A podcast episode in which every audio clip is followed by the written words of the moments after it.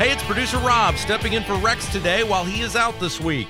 Today we have a collection of the interviews from the guys behind our great sponsors.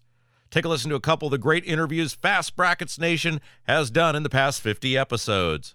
Rex will be back next week, but until then, enjoy the conversations with Ed Harney of DragRaceLawyer.com, Luke Bogacki of ThisIsBracketRacing.com, and Gary Varney of Geddex.net. We get you started with Ed Harney of DragRaceLawyer.com. Oh, let's get out of the groove here just a little bit.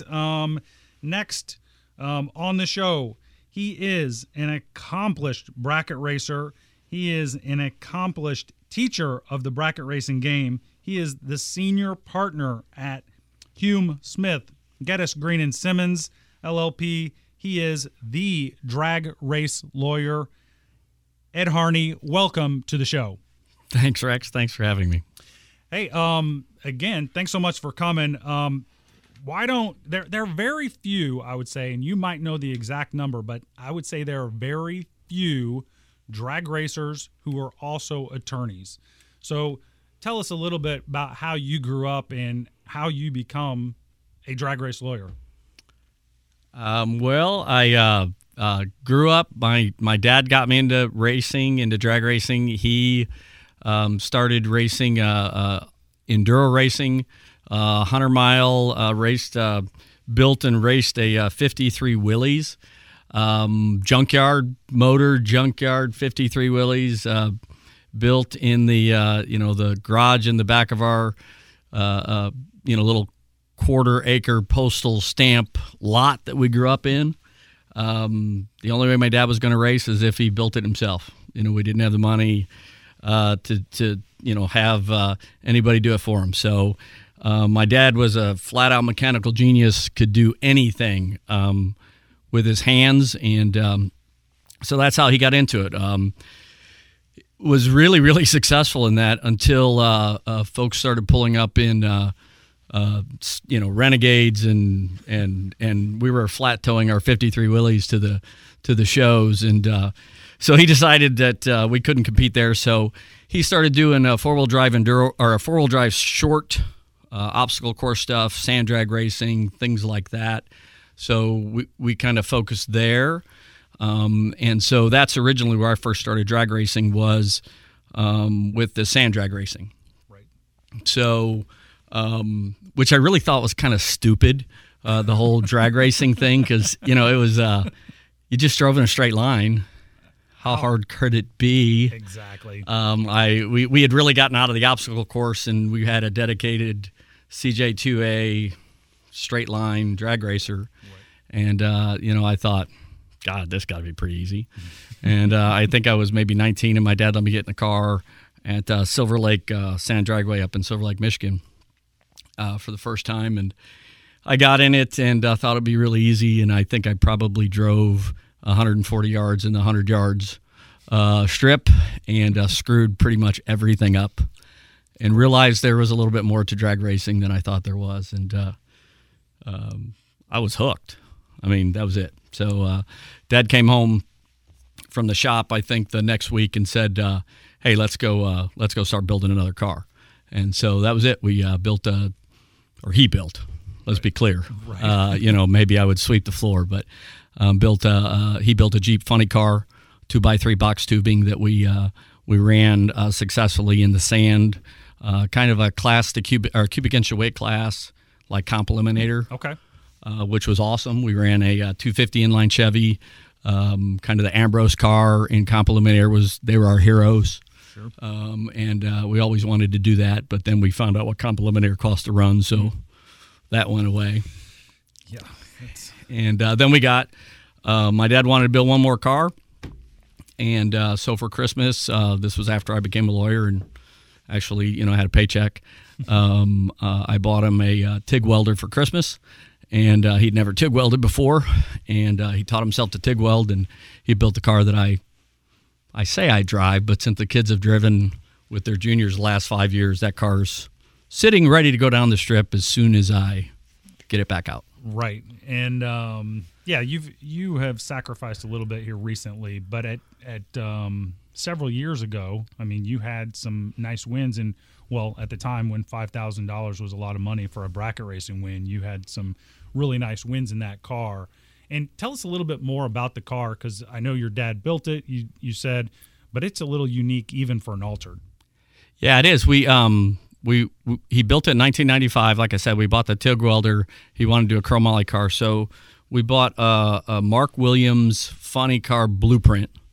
Actually, the old paper blueprints. You know, this was pre-internet, so we had to mail off or call, you know, on the phone to get them. And he got the blueprints. I remember having in the shop, and we built a chassis jig, and he set to working with the chromoly tubing.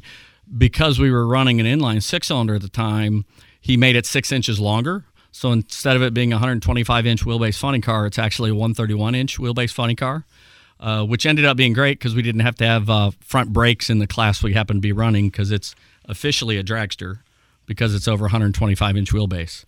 I have a dragster license as opposed to a 125-inch and smaller. But because of the 6-inch longer motor, yep, with the inline, it was that's what it was. So we ran the inline six cylinder in '96 in that car in the sand. So that car's been in the sand. Okay, all right. And we won in 1996. The first year we brought that car out, I won the overall points championship in the American Sand Racing Organization, which was kind of a bracket racing organization in the sand. Okay. And so after we did that, it was like, hey, it's time to go run asphalt. So did you have paddles on the slicks then at that time? Absolutely. Yeah. Okay. Yep. So at some point you said the paddles come off, the big tires come on, and let's see how fast we can go. Yep. So that's all we did. We went to Bunker Hill Drag Strip and showed up. People kind of laughed. We had, the zoomy headers on it that, were, again, just built by my dad. Folks kind of said it, was kind of like a leaf blower, because you start it up and blow all the leaves to the side of the staging lanes. And I got my license at Bunker Hill. Actually, yeah. Art Reed, met him there, and He was one of the ones signed my license there for that. And for those of you guys that are outside of the state of Indiana, Bunker Hill is the oldest drag strip in the state of Indiana. And, yep. Historic here in central Indiana. Yeah, it used to be a quarter-mile drag strip back in the day, and then cars got a little bit faster, so then it became a eighth-mile strip. So yep. No, that's great, but it's not got the straight six in it now. What do you got in it now? Yeah, so it's got a 565 big block in it. My mom passed in '98, and Dad was pretty despondent and needed something to do. So our original plan, after we decided we couldn't do the Steve Ambrose comp eliminator six-cylinder, we were gonna make a blown inline, and so we mocked it all up. We figured all the parts and everything, and we thought we were gonna have about $20,000 to maybe make 750 horse. And so I called my dad one day and I said, "Dad, why don't we just do a big block? Let's ditch the inline and." My dad would want me to make a shameless plug. The inline and the trans is still sitting in the garage if anyone would like to buy it. There you go. It's still there. There you go. But, so we went to the big block, and, that's where we've been since. Yeah, the old cubic inches versus cubic dollars. Exactly. Right? And, okay. So, you bracket race that, and I know you went through it here recently and got that all ready, but it's kind of sitting a little bit. Tell us why that is. Your trailer's full. About 5 years ago, my son started racing juniors when he was 8. Actually, June 30th of 2012 was his birthday, his 8th birthday, and he was going down the track on his 8th birthday. That was before they lowered the age to 5, 6, mm-hmm. And then my daughter followed 2 years later. So once I had both kids in the juniors, it was a little too tough for Dad to run three cars. So. Sure. But last year, bought a stacker from Antron Brown, and so the plan is, now that the kids have gotten a little older, right, to try to get all three cars out and see if Dad can get to make a few passes. Yeah, well, your oldest son is getting to the point where he can help a little bit now and to kind of run his own for the most part, and so that should be a lot of fun for you. Hopefully this summer, if not shortly thereafter. But in both of those kids, I'll just tell you, Ed may not say it, but both those kids have had highly successful careers already in their young drag racing career. So, and that has a lot to do with the education that they get from the old man. So congrats on that. But stepping aside now, so you got to pay for all this stuff. So talk us through your legal career. You're from Northwest Indiana originally, so start from there and walk us through that. That's really short because I graduated in 93.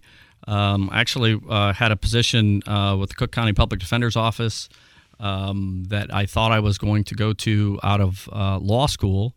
Got a call in about March, April of that year, and they said, hey, we still got a position, but we just don't have the money to pay you. So I was kind of looking for a job. So one of my professor's boyfriend's ex-sister-in-law worked at the firm that is next door to where we are in the MS studio here where we're doing the broadcast or the podcast, and hooked me up with this firm that I'm with now 25 years later. Yeah, so your office looks downtown and right into the Monument Circle in downtown Indianapolis, which is right next to where we record our show. And you've been there 25 years. Came in 93 and was really, really fortunate to be with just a fantastic group of guys and probably, incredibly rare to be at the same place, for such a long time. So don't plan on going anywhere else and been really fortunate to be there. Yeah, and I understand that you have a lot of different avenues of law that you practice, but is there any area that you really focus in on? Yeah, so our firm's been together continuing since 1952.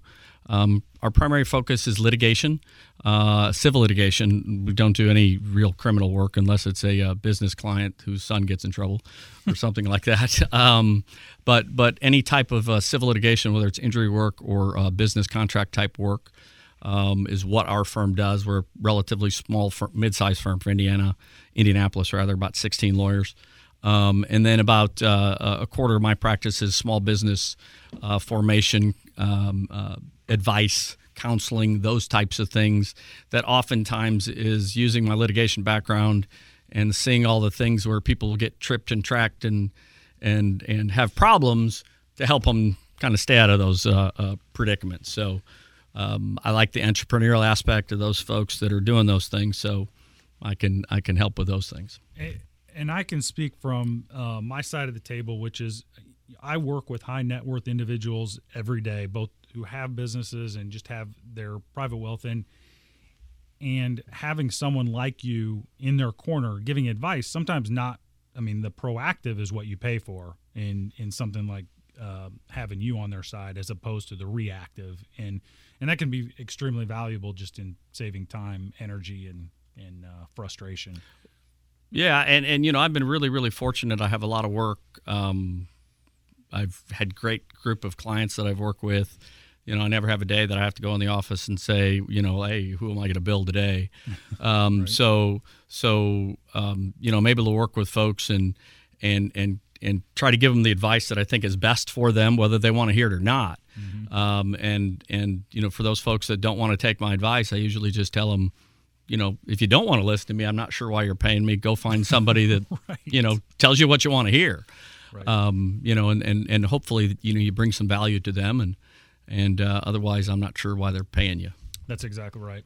Well, you've been racing for a long time. Obviously, you are the drag race lawyer. So when you're out, when you're at the track or, when people who know you and like you and trust you, when they're calling you, what's the number one question you're getting from drag racers specifically? I'm not sure if there's a number one question, but because a lot of times it's just little things, and I always try to tell folks that it may not be something I do, but feel free to call me, yep. Because I can usually give them some general information that might allow them to solve their issue or solve their problem. Or if I can't, I can hook them with somebody that I trust that can help them with their problem. And then even if it's somebody that can help them with a problem, I'm happy to kind of make sure things are going well if they have to continue to work with things. But, the individual drag racing things that seem to come up, you know, are, you know, the big one is the, you know, how the over length limits and the, you know, those kind of problems, which just there is no easy solution on those kind of things. I wish I could just, you know, kind of send an email out that says, here's what you can do in all 50 states and you won't have a problem. But, you know, that's just not something that's there. And the reason is because every state does their own thing, correct? Yeah. I mean, we just have to remember, you know, we're a republic of 50 states. So every single state gets to decide how they're going to handle their roads, except they can't do something that the federal government has preempted. So, yep. You know, Indiana, last time I checked, I think we were 65 feet for over length, which 98%, well, not, you know, lots of people are over length. You got a motorhome and a trailer, and it doesn't take much to get over 65 feet. And I think North Carolina was like 85 or 90, right? Because, you know, big motorsports hub with North Carolina. So they've got friendly legislature that allows that to be that. So, yeah, and given the fact that a lot of us are over length and there's no clear laws in terms of that, and we're all traveling across country because the series we run are, you know, usually out of state, what's the best advice you can give to someone, let's say they do get pulled over? Yeah, you know, like most times when you get pulled over, you know, don't be a jerk. Right. Right. I mean, that's number one. I mean, if you know, these guys are doing their jobs, you know, when you're getting pulled over, and they may not even be pulling you over for over length, but you know, when they have pulled you over, either they are, and maybe they've already decided that that's what they're doing. I mean, it's happened before. You know, I remember several years ago when the Jegs folks got pulled over from Michigan. Right. I think that was more of a DOT kind of for business, so they wanted them to have logbooks and motor carrier stuff, and it was you know, when they were bracket racing, right. You know, that was the issue there as opposed to over length, right? You know, but you know, it seemed like they were, you know, kind of waiting for them, but you know, so the die was already cast. They were going to probably get their tickets. That's right, right. They were sending a message that weekend, one way or the other. Sounded like they were, but. You know, if that's not the case, just again, you know, be nice, answer the questions, be truthful, yeah. You know, and then hopefully you get a warning. Right. But you know, they can impound your rig and require somebody to have a CDL and come get it. And if that's what it is, that's what it is. We all kind of take that risk every time we're on the road, unfortunately. Yeah, no, that's true. And then I'm guessing this kind of goes along with it in terms of our rigs. Do you get questions about how to incorporate your racing operation and make it the most tax beneficial? Yeah, most certainly. A couple things on that. Even if you're not looking to make your racing enterprise a business, a business where you have an intent to generate a profit, you know, a for-profit business entity, every single hobbyist can deduct their business expenses up to their business or their race winnings. Okay, so okay. You know, if you're a foot brake racer and you know you're pulling with an open trailer in your pickup truck and you're going to the summer door car shootout, right. You know, at Luke's race, and you know you hit one of the $5,000, hey, don't be paying taxes on that $5,000. Right. You know, you had $5,000 expenses guaranteed in a year. For sure. Most assuredly, whether it's, you know, hotel expenses or meal expenses or, you know, the truck expenses and the parts expenses, you can deduct up to your winnings so that you're not paying taxes on those winnings. That's a, you know, a hobby deduction. Yeah, you don't have to file a S corp or an LLC. Correct. For that. Right. Correct. You can't go over that. You can't right. Take a loss above what you've right. claimed, but generally you're going to do that. So, you know, talk to your accountant. Or heck, if you've won $5,000, it's worth, you know, making a phone call to an accountant to make sure you can do that. But, sure. But that's you know, pretty clear. And I've heard folks say, you know, hey, I won $5,000, and my accountant said I need to pay, you know, taxes on that $5,000, and you know, I almost just kind of look at them a little incredulously because that's not my understanding. all advice is not equal, I would say. Well, yeah. I mean, and I just think, you know, some accountants are pretty, you know, for the most part, understandably, they're a cautious lot. And, you know, certainly you don't want to have audit, but that's not a, you know, again, you're just doing it based upon what you won. But then for those folks that do, you know, intend to make a profit, they want to generate income from whatever they're doing, not necessarily just from their winnings, but maybe it's, you know, because they're sponsoring or they've got a business and they're promoting their business and they're able to show that, you know, by being at the racetrack, you know, they're selling more, whatever they're selling. That's right. You know, keep track, document those additional sales, those types of things. You know, you can have a loss for several years, and as long as you can show the IRS, we've got an intent to make a profit. We're working hard to do that. You know that you shouldn't just be afraid of doing that. Just keep good records. Be ready to show the IRS those records, and you know that's something you can do. Yeah.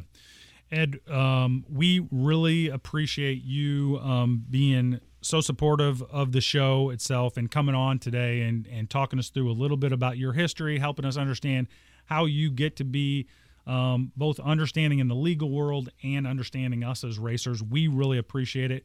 We wish you the best of luck, you and your kids, this summer out on the track. And if you need him, that is Ed Harney at DragRaceLawyer.com.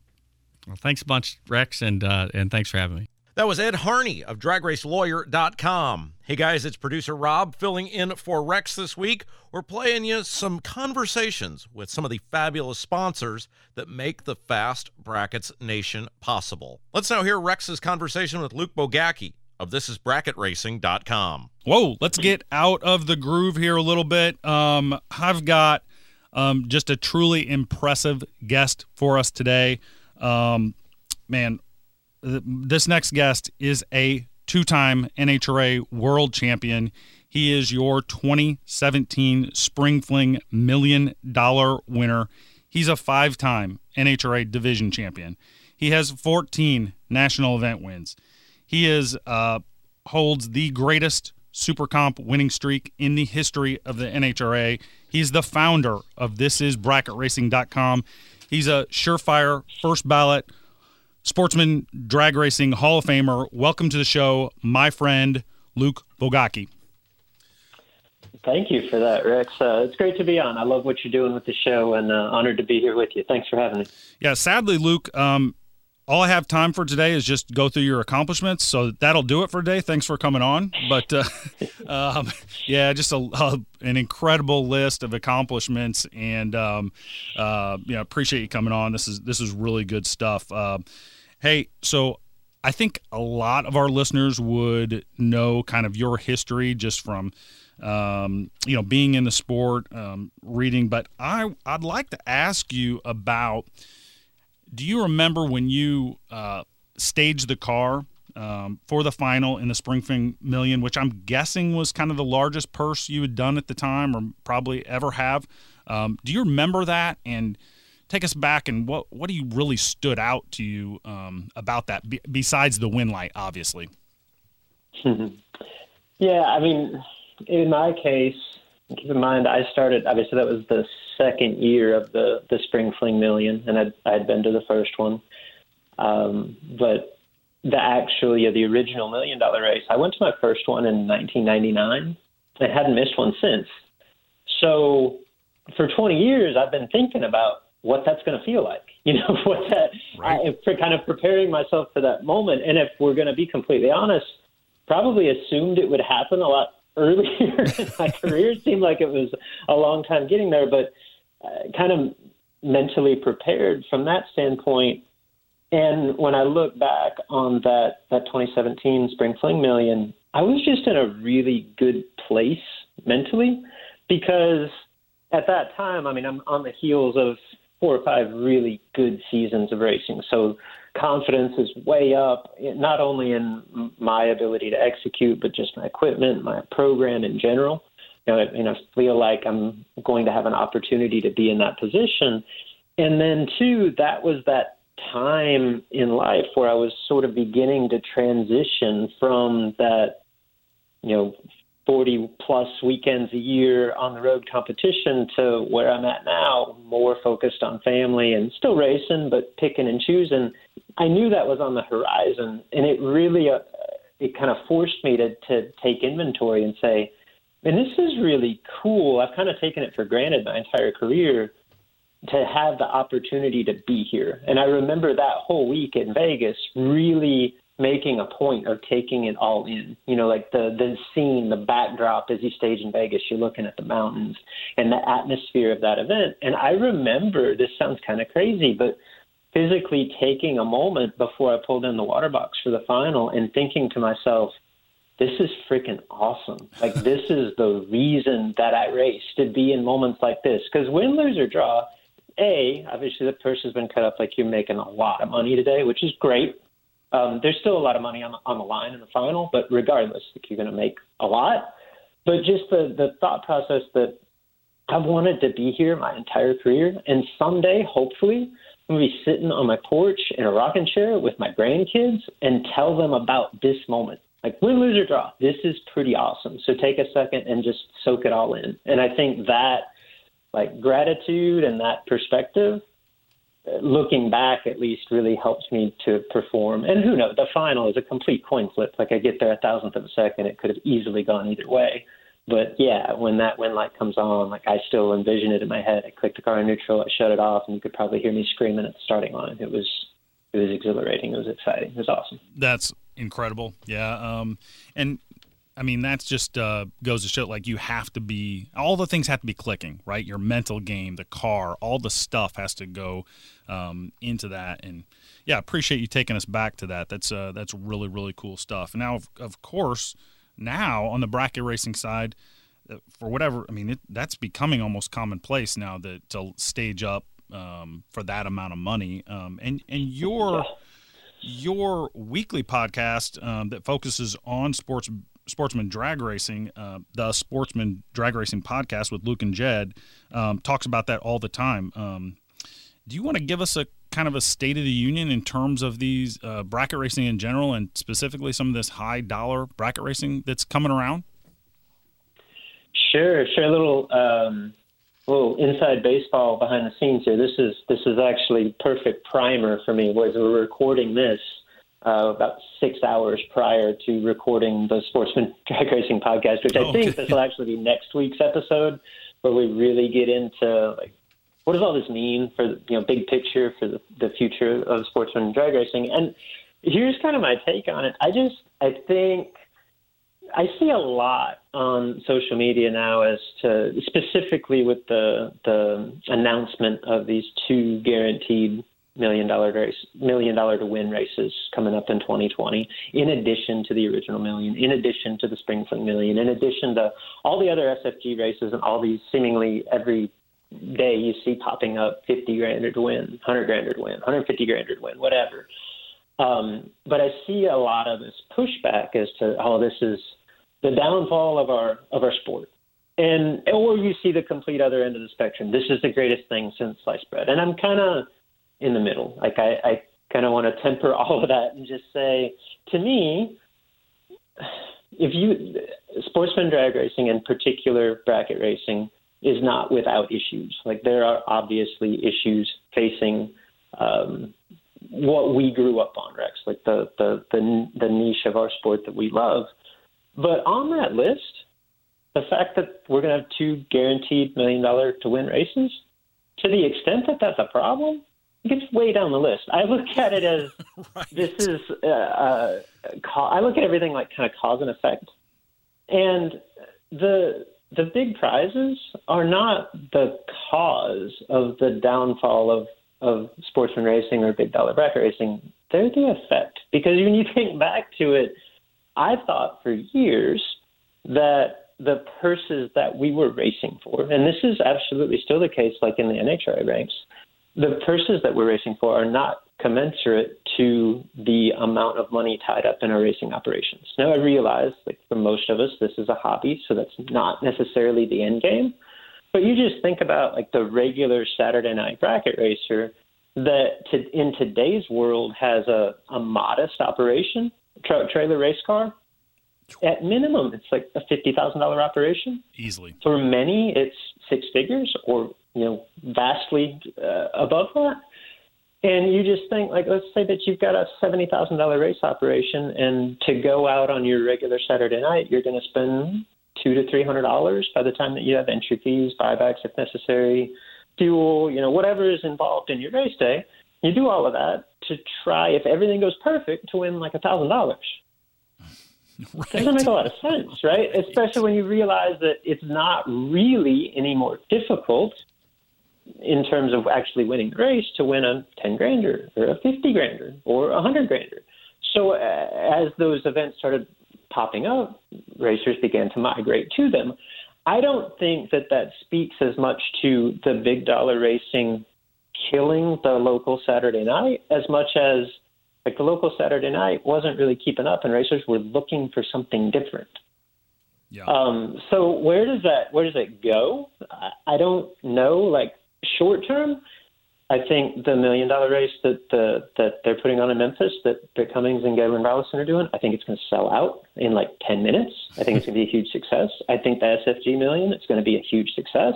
I have a hard time thinking that the Spring Fling brand and that the original Million will not continue to have huge car counts and be successful in the short term. I think they're all going to do well. Big picture is what does that do for our sport? Because ultimately the issue, in my opinion at least, isn't the fact that we're racing for big purses. That's the effect of the biggest problem I think facing sports and drag racing, and that is that we have allowed the cost of competition, even at the entry level, to escalate to the point that it's not something that the average, 20-something would even consider. That's the problem. Now we're catering to that, because the market dictates, hey, we've got these people that have made the investment. Now let's pay them more money. That's fine and well in the relatively short term. But where does it lead? And the only thing that you can compare it to racing-wise is, like, think back to the advent of bracket racing. Like, it started because superstock classes, index racing, class racing, yep, got out of hand financially, and bracket racing was a way for us as racers to spend less money, to go have fun. And now it is elevated to the point that it's not particularly cost effective to get started. So what's the next thing? There's enough of us at the highest level now to support all of these big races, but where does the next generation of racers come from? And I don't know the answer to that. And I don't think there's any way at this point to really turn back the clock and make the rules changes or the change is necessary to decrease the cost of racing at our level. Like, I don't think that that's something that you can rein back in. Now, what's next? I don't know, but I think it's going to take something along those lines. Like the people that came up with bracket racing and said, hey, we can come up with something that's a little bit more cost effective. It's easier to get involved in. It's not necessarily determined by the cubic dollar. Like, there has to be a next wave of that, I think, in order for our sport to continue to grow. Yeah, no, that I think that point is very well taken. And, one of the next kind of wave things was just helping the average bracket racer understand the mechanics of winning and losing. And I don't mean that from a mechanical standpoint. I meant from a mathematics standpoint. And that was one of the things that you have kind of set the gold standard with in terms of creating ThisIsBracketRacing.com. Would you mind telling us a little bit about how that came about? No, not at all. I appreciate that. Funny, like most things in my life that have been successful, I can't really take any credit for it. I completely backed into it. I was approached by a really good friend of mine. His name's Blake Allen, racer from Oklahoma, back in like 2005. Hey, man, you should put on a driving school.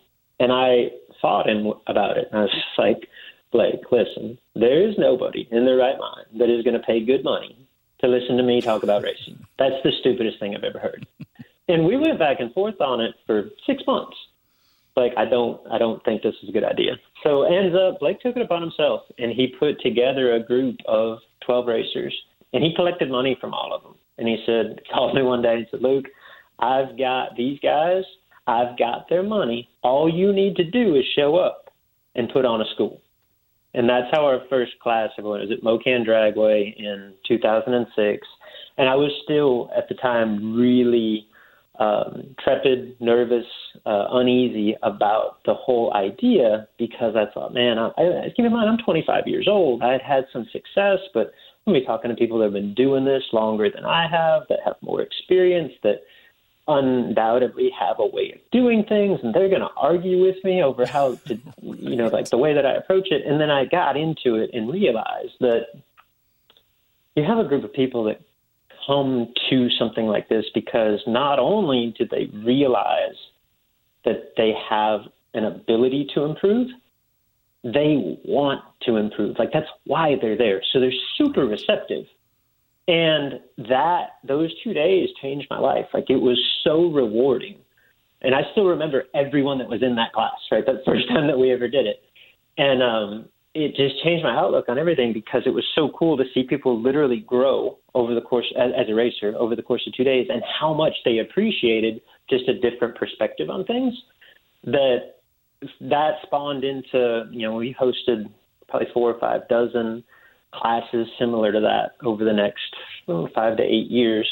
And ultimately, we launched ThisIsBracketRacing.com in 2009, basically just to try to take that idea and kind of scale it to reach people across the country, now across the continent, without asking the racers to necessarily come to us. And it allows us to help more racers become the best version of themselves, logistically. And then from there spawned into This Is Bracket Racing Elite, which is basically like, I felt like we got a little bit too disconnected, or I got too disconnected. Like, we were creating this awesome content on thisisbracketracing.com, but after years of that and just kind of rolling it out to whoever was interested, but it was really impersonal.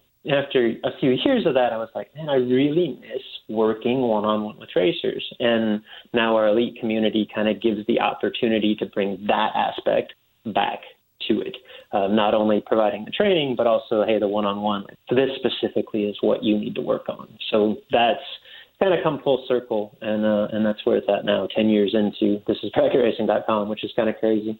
Yeah, that's and I remember, you probably don't remember, but I was at one of your very early This Is Bracket Racing trainings at Bunker Hill Drag Strip in Northern Indiana 100 years ago. Jason Lynch, right? That's right, yeah. Man, that guy, ooh, he's impressive.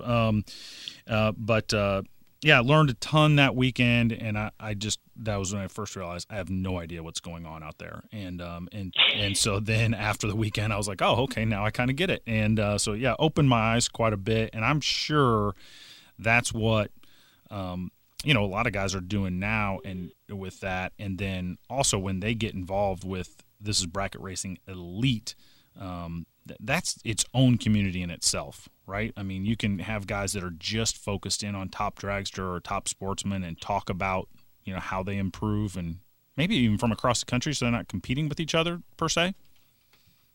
Sure. No, it can get really specialized. Like, we have a lot to offer just on thisisbracketracing.com. You can essentially purchase any of the trainings that we've ever put together, whether they're video or written. And we have a library of like 350 plus trainings dedicated to basically every aspect of the sport that you could imagine. So you could go in there and just pick and choose and say, I want to learn about this.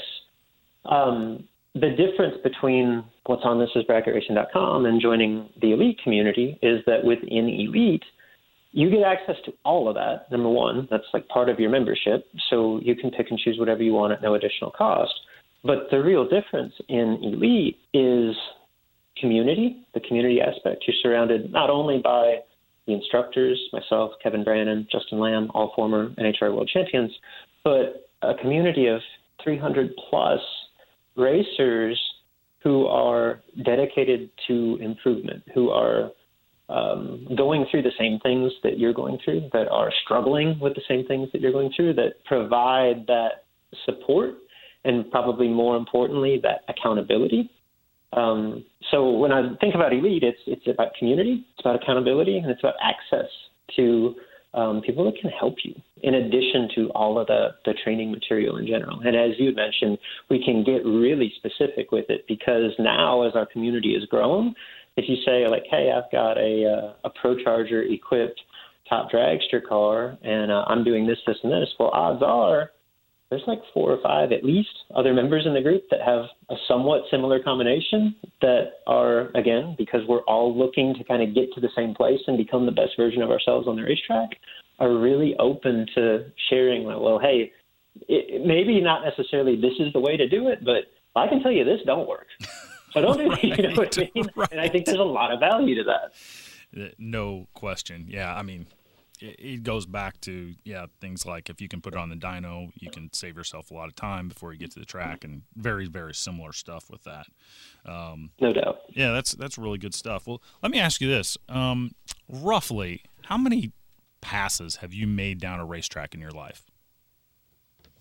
Okay, you gave me this as a primer, which was good, because I'd had my shoes off trying to get a rough idea. The best I can figure... Like, I started racing a junior dragster when I was 11, and I took a year or two off there when I was 13. I started racing a big car at 14. Okay. Yeah, we won't tell anybody. I just spilled the beans on that.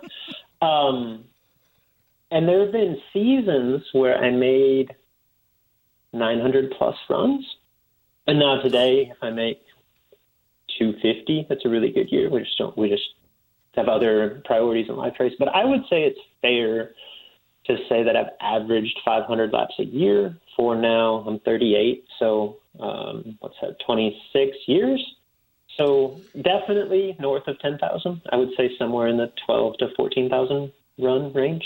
That's a lot of laps, man. A lot of laps. All right. Well, I ask you that to ask you this. Then, what's the fastest pass you've ever made? Oh, this isn't close. We actually put together 3 cars for a customer. I was actually an elite member, a friend of mine in California named James Warden, James and his wife, Lori. And one of those cars was a Pro Charger equipped top dragster setup that I wouldn't have even tackled, but Kevin Brannon, my co-instructor with an elite, has some experience there. And the Wardens ended up buying his basically complete combination from the front of the Pro Charger to the output shaft on the transmission, and we dropped it in this car. So we got it all running, and Kevin made the first couple of runs, and then James made a couple of runs. We were testing at Bowling Green late last season, just on a private test day. But before we left the track, they basically wouldn't let me leave without making a run in the car. And I'll be completely honest, I didn't have a lot of it wouldn't be fair to say I didn't have the desire to do it, because how often do you get an opportunity to go that fast? That's cool. But it's a Monday test day. Like, there's nothing on the line. Like, there's an ambulance there and everything like that. Like, and I know the car's safe. I put it together. But yeah, what's the really the benefit here other than just to say you did it? But anyway, right. They basically forced me into it, so I do it. And I knew from what Kevin had run, like, it's going to go really fast. It's going 390s to the 8th. We hadn't made a full quarter-mile run. I wasn't going to be the guy to do that, but we were going to run at 1,000 foot. Okay. And so I'm telling myself, this is all going to go by really fast. Keep in mind, like, I ran IHRA top dragster for a couple of years, drove one of Bruce Thrift's cars, I think went 670s at a little under 200 nitrous combination. That was cool. But this thing's way faster than that. So, well, so you've run super comp stuff at, I mean, almost 190 miles an hour, right? And you've done that for a long time. Yeah, like low 180s, right? Yeah. This car is capable of doing that to the 8th, right? Right. So right. I tell myself, because this is what we tell people on ThisIsBracketRacing.com and with an elite, is if the race if the race feels like it's going too quickly, one good tool to kind of break it up is physically, like, tell yourself where you're at on the racetrack and use the timing increments as markers. Like, there went the 60 foot, there went the 330, you know, and it just makes you realize you're out there for longer than you think. So I'm going to do that, right? The 330 is going to go by, and then it's really fast. So the 8th mile is probably going to fly by you, and then you're going to lift 1,000 foot, right? Yep. So this thing takes off, and it's cool because it doesn't 60 foot any faster than my bracket car, but you feel the boost come in and you feel the timing come in, and next thing you know, things are flying by, right? So I watched the 330 go by, and I'm like, okay, really focused in on the 8 mile cone, and I kind of watched it come up and go by. I'm like, okay, that really wasn't that big a deal. That's cool. And it, there went 1,000 foot. Holy, that was really fast. I was supposed to lift right there. So I ended up, I shut off shortly after 1,000. I went 6:18 at 199. I still have never been 200, but I'm pretty confident that I was going well over 200 when I clicked the ignition off. But yeah, that is by far, I went more mile per hour to the eighth than I had ever been to the quarter. I want to say it went 191 to the eighth. I've never been 190 prior to that. So pretty wild. That's awesome. Yeah. Well, I appreciate you telling that story, because I don't think everybody truly appreciates how fast these cars are going. And for a guy like yourself that has had so many laps in the car, and then for even you to say, hey, that's a fast pass, it kind of gives some perspective to our classes. So appreciate you breaking that down. It's impressive what those guys do, no doubt. and then, you know, on the top end, I mean, it's really cool stuff. All right. Well, hey, listen, I'm going to bet you dinner here. And I don't even know why I remember this, but do you remember the first thing I ever said to you when we met?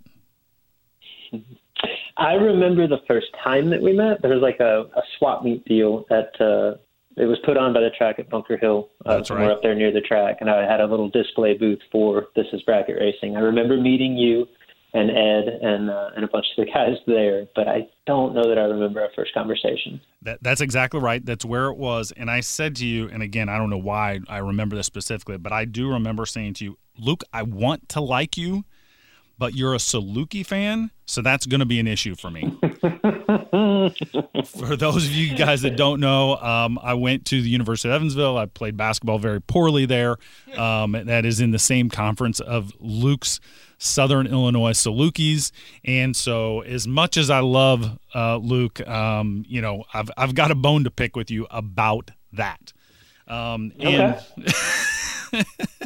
And so, so this year, we've got some duke it out, our aces and our Salukis going at it. You like your squad this year or no?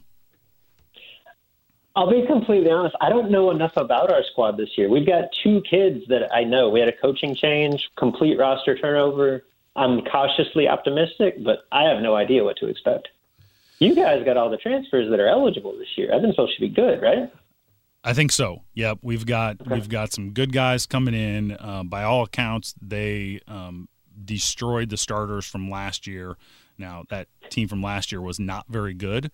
They finished last in the conference, but I'm expecting a fourth place finish this year, and really excited about my aces again for the first time in a long time.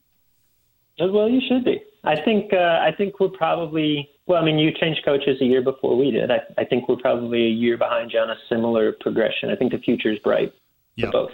I agree. Yeah. So that's what I have.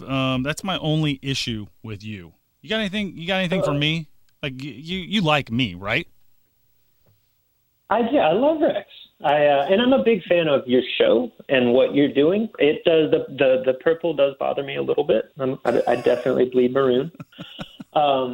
But like I've told you, I think I'm got to be one of your biggest fans, and I know that this is not something you came up with overnight. We discussed the genesis, sort of the basis of what you're trying to do with the Fast Brackets podcast a year ago. So it's really cool to see you proceeding with it and doing such an awesome job. I think you're killing it. The only thing that I will take some exception with, and we've never discussed this. I mean, we're pretty tight. I had no idea. You had such like roadster hatred.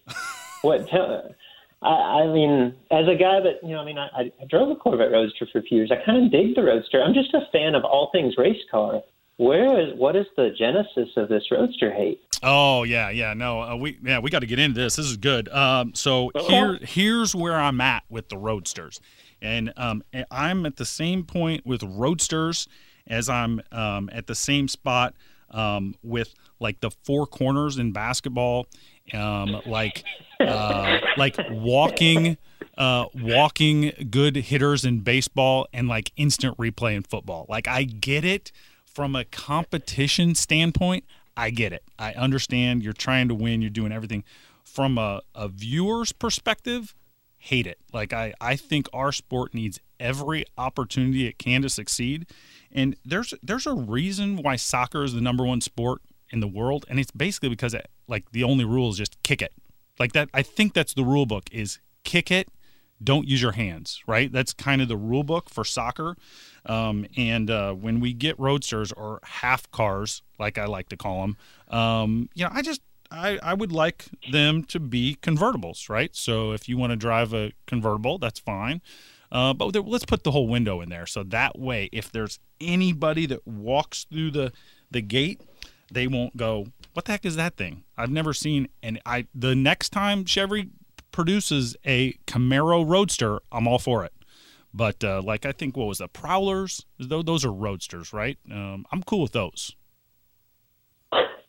So by that argument, like, the common spectator walks into the pro stock or pro mod pits and sees some wet dream body contraption, and they immediately recognize, hey, that's an Avenger. I mean, just because it's got a roof, I don't know, man. I don't know if I follow the logic.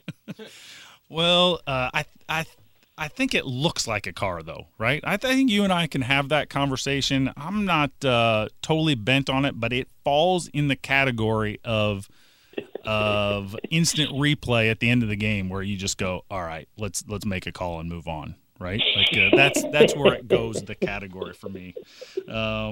I know I have a very weird worldview of things, I get it. I knew that coming in. I just didn't know the Roadster thing. So right, I'm just a fan. I'm a fan of race cars. I love all race cars equally. Yeah, and it's the year of the buggy. How can you hate against the buggy? Yeah, I know you and Luke or you and Jed have been talking about that. I am happy to stay in our lane here at the Fast Brackets and get to Top Sportsman, Top Dragster, no Roadsters ever. Fair enough. What's next for you? Like, what are you doing next? I know you just came off Byron, right? What's next for you? A couple of NHRA events. We'll go to Juliet. I plan on going to the double divisional in Topeka, and those are sandwiched around our Jegs Summer Door Car Shootout. Can't believe we've been doing that for 9 years, so we'll have a lot of fun here at I-57 Drag Strip with that coming up in just, a week and a half or so. Yep, I will see you then. How can our listeners check out This Is Bracket Racing if they want to step their game up?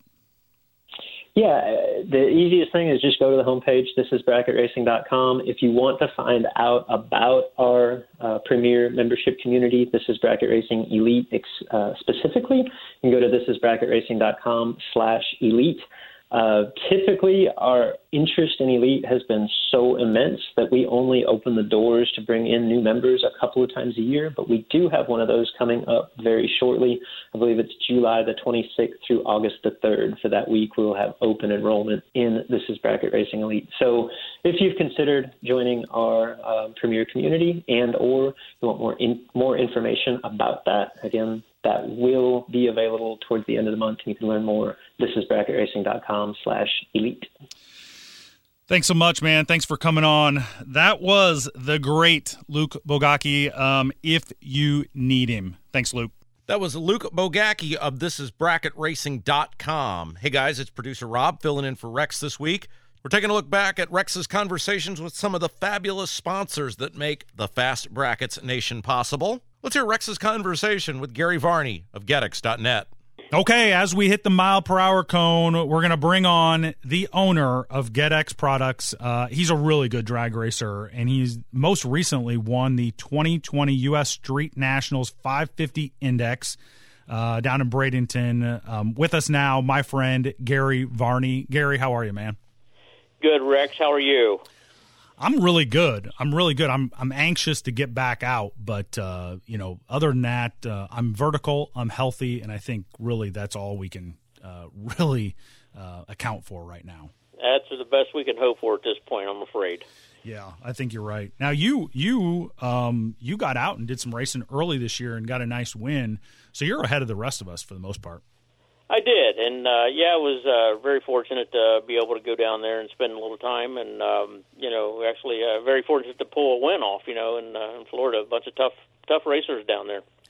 Yeah, you got it done, and I know you to be a heck of a racer, and I've lined up against you in a final, and I didn't like it, to be honest with you, because I knew I had to make a flawless run to beat you, and so I know what those guys were all thinking every time they lined up with you this weekend, but or earlier this year, I mean. But take us back. Why don't you take us back and talk to us a little bit about how this racing habit started for you? Well, it all started actually back in 1972 as a 12, 13-year-old boy. The first Spring Nationals ever held at National Trail Raceway. And I kept begging my dad to take me, you know, and he wasn't too interested. And the last minute he did. We went and watched the finals, the Spring Nationals in 1972. Well, it was over for me after that. I come home and climb on my dirt bike and try to attempt burnouts, you know, and hold the front brake and do these crazy burnouts on it, you know, and, you know, the bug was with me for about 4 years. He wouldn't let me race. He wouldn't let me go down the racetrack, even at 16. And when I turned 18 in 1976, I made my first trip down the racetrack. You said, I'm emancipated, so off I go. Yep, I was. It was over. I mean, it was. I am hooked on this stuff. I love it, you know, and it stayed with me all these years. I think this is my 44th year. I think of doing this crazy stuff. So. Yeah, you're doing it at a really high level, too. Why don't you tell us, our listeners, a little bit about your car? Because it's pretty special. Yeah, my car actually was built by a Richard Bowling's race car down in Maryville, Tennessee. And he built it for Wilson Ford just outside of Atlanta. And it was a Bob Glidden replica. And they used it for a show car. It was the 7-Eleven car, the Chief Auto Parts 7-Eleven car, and the Thunderbird, right? Yep, the Thunderbird, 85 Thunderbird, and so it sat on Wilson Ford's showroom for a couple of years, and I think Richard Bolins actually drove it a few times, raced it a few times, and then it went to fella Racer Brown out in Cape Girardeau, Missouri, and he ran IHRA Quick Rod with it for a while, and I ended up with a car. Eventually, I bought it rolling. The paint was not good on it at the time, so we repainted it and to a different paint scheme. And, we're actually thinking about having it wrapped and going back to the old Glidden paint scheme. There you go. Pretty cool. Yeah, that'd be a pretty cool deal. But, yep, been running it all these years, 22 years with this car. And you got a Ford power plant in that thing, is that right? Absolutely. You know me, Rick. I do. It's a 557-inch Ford motor in it now with Blue Thunder heads, a sheet metal tunnel ram on it, two Dominators. And it's a pretty mild engine. I mean, it's not a big high-maintenance deal, you know, where I got to change valve springs every 20 runs or anything. But it does okay. It makes enough power for me anyways. So. Right. So, yeah. No, it's a really good, it's a sharp piece for a Ford. Thank you. But it's a really sharp piece.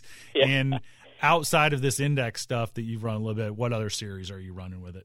Well, we ran there was a Super 32 series, a Quick 32 series at National Trail. It ran for years. And we ran that series, I don't know, I probably ran that series for 12 years or something like that. And, never did win the championship. I runnered up twice and finished third once, but never could pull off the championship for that series. And unfortunately, that series has gone away.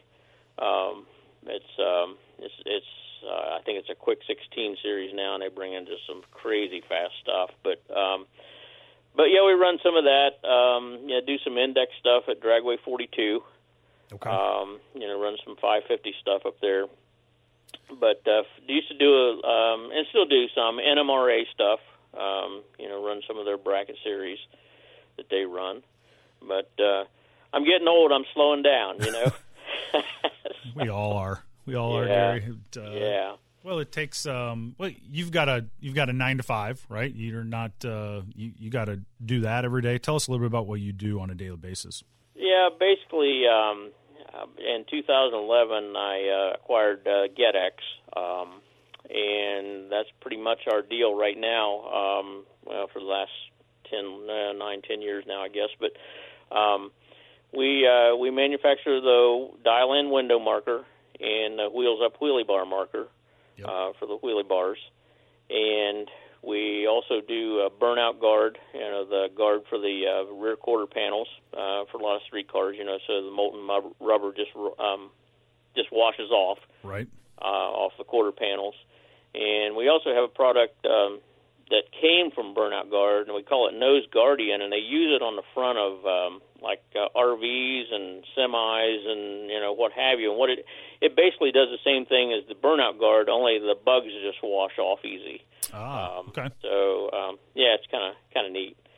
But well, that's good, because anything I can do to make my cleaning time, you know, minimized, right, that's what I want. I don't really love trying to get rubber off the quarter panels, nor do I like getting bugs off the front of the truck or whatever it might be. So yeah, that helps the cause. That's what I like. Yeah, it does. Actually, Rick Jones uses it on their wheel tubs on the Pro Stockers. They spray it up in the wheel tubs to keep to make the rubber come off the wheel tubs easier. Gotcha. So they use it for that also. So, and several uses for it. I think that's a big part of trying to, you know, so much of keeping the race car clean is trying to help kind of think about some of those things. And it does. Whenever you have to work on it, then it's a little nicer than, jarring a bolt loose and having a bunch of dirt and gunk fall on you. You know? Yeah, oh, yeah, yeah. But, you know, that's amazing, too. I cleaned the tubs out in my car here a while back. It was amazing how much weight I got out of it from the rubber and the wheel tubs. I mean, it really builds up under there. Yeah. So, yeah, you know, how us diseased drag racers are weight conscious. So, right. You know? But, well, and you mentioned to me, this was offline, but you mentioned to me that there's a really specific process, and you guys spend a lot of time developing the dial-in markers so that it works on, you know, the plexiglass and the Lexan and all that stuff, and which is different than the old shoe polish that we used to use, just, you know, standard. Yeah, it is pretty specialized. Actually, a fellow named Larry Gettys originally owned Geddex or developed Geddex, came up with this, and back when I started, we used shoe polish on the glass, and had to come off with a razor blade pretty much, you know. And as race cars evolved and Lexan started coming on the scene, or, you know, acrylic come on the scene, well, shoe polish didn't work anymore because it would just destroy it. So this stuff is specially formulated for Lexan. And the biggest problem was, you know, we wanted it, or he wanted it at the time, to work on Lexan and glass. And it would work fine on the Lexan, but glass, not so much. And, you know, it kept refining it and got it to work on glass, and everything was fine, except when you get to I think it was a 67 Nova. The side glass in a 67 Nova was so hard. The glass was so hard that the dial-in would just roll off of it. So they had to go back to the drawing board and you know, refine it even further so it would work on all glass.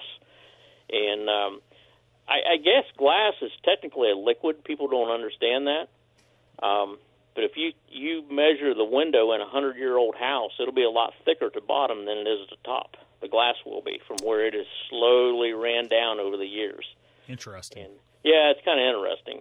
And but some glass and some of the, especially the older cars, was just extremely hard. Yeah. And you know, so all glass is not made the same. Right. Right. So yeah, it was quite a process to refine it enough to where it would work on everything. Yep. And we got it down pretty good. And it goes on. We say it goes on like paint and wipes off like chalk. So we're pretty proud of that. Yeah. No, as well you should be. And It for the price point, it's a lot cheaper than a dial-in board and all the other stuff that and these. It is, and not everybody wants a dial-in board. Especially somebody in a street car or a car that they drive occasionally or something. You don't have to mess with the wiring and all the electronics and stuff that goes along with it. But sure. So yeah, we're pretty happy with our dial-in products and our wheelie bar marker. We have a lot of the pro stock teams use our wheelie bar stuff. I think most of Coletta's fuel teams use it also. We send quite a bit of it to Connie Coletta's operations. Oh, okay. So they're using it too. So a lot of the pro cars are using it, and we're pretty proud of that. Yeah. I understood, and as well you should be. And then you've also recently, with all this coronavirus stuff come out, you developed a hand sanitizer as well, right? Actually, we did. When all this stuff hit, everything was crazy. I mean, it was just the biggest problem with hand sanitizer was getting the containers to put it in. And they just didn't exist. And, luckily, being in the business, the bottling business, we had bottles and we had access to bottles. And consequently, we were able to pull it off. Yeah, so, you wouldn't think that would be the issue. But when everybody was doing a mad scramble for that stuff, bottles were high priority and in high demand, right? Oh, it was crazy. Even today, sprayers are not available, and not that we would do it, but they say you can't even get them out of China right now. So that's how bad it is. That's interesting. All of our stuff is made in the U.S., but the sprayers are still not available, and they're telling me August or September before we might even see some of that stuff. Luckily, we have enough on hand for our burnout guard products, but for the sprayers, but the containers have just been almost impossible to get, and we were fortunate enough to be able to use what we had, and was able to get a few more from our supplier. So we got into the sanitizer business, and to try to help combat this crazy stuff. And it's been pretty good. We've been happy to be able to help. Well, I think, it's the new world order, right? We're just all going to have that stuff at our disposal and ready and just as a protectant, just like the burnout guard is a protectant, that hand sanitizer stuff is a protectant for us personally. And it is. We just have to protect. We have to. It's our livelihood, right?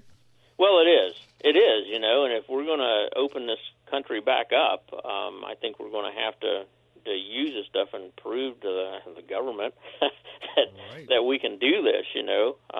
We can protect ourselves, and we can use the stuff that's available, and try to knock this thing down, and hopefully get rid of it.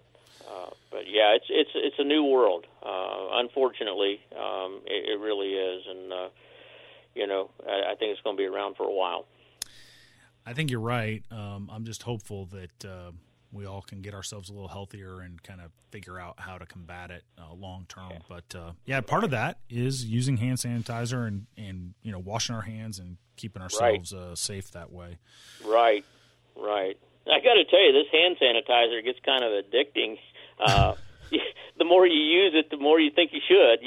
Right. And it's kind of interesting the way it works. I never was, honestly, before all this hit, I was, wash my hands and do everything you're supposed to do. But, sanitizer, I don't know. I don't think I need that, And, now you think every time you touch something, you got to sanitize your hands, because you never know what might have been on it. Yeah. Yeah, you can almost drive yourself crazy. I think, you can. Yeah.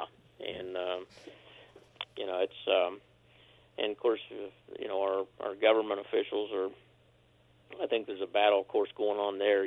Some of the some of the higher-up officials think, well, maybe it's not as bad as we think it is, and then you got the governors, you know, keeping these racetracks shut down, which, I don't know, just doesn't make a lot of sense to me. If you can walk into Lowe's or, you know, one of the department stores, and, you know, you're elbow to elbow to people, but I just don't think they understand bracket racing as far as that goes. No, they clearly don't, right? No, they don't.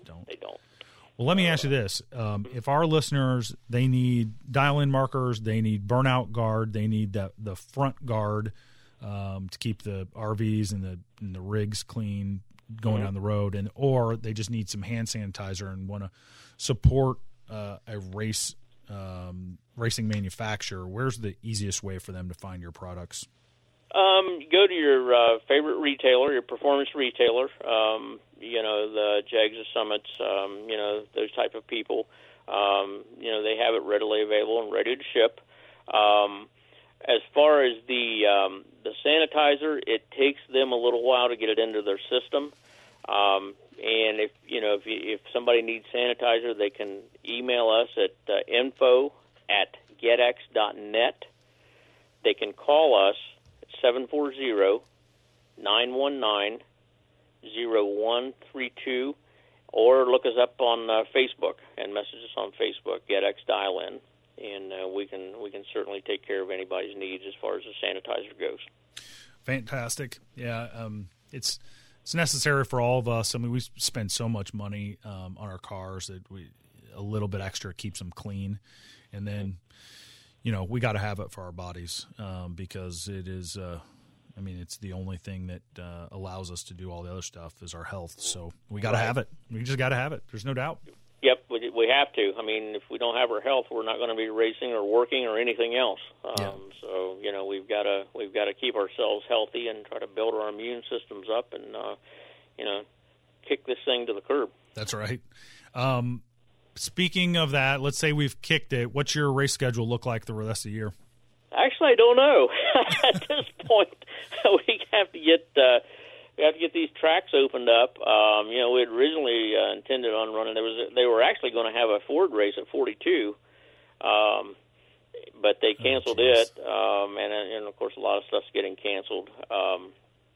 So I'm really not sure. I should tell our listeners that at one point, I famously or infamously told you that you were the only Ford guy that I really liked personally, and that you have never let me live that down. I never did, and I will never forget when you told me that.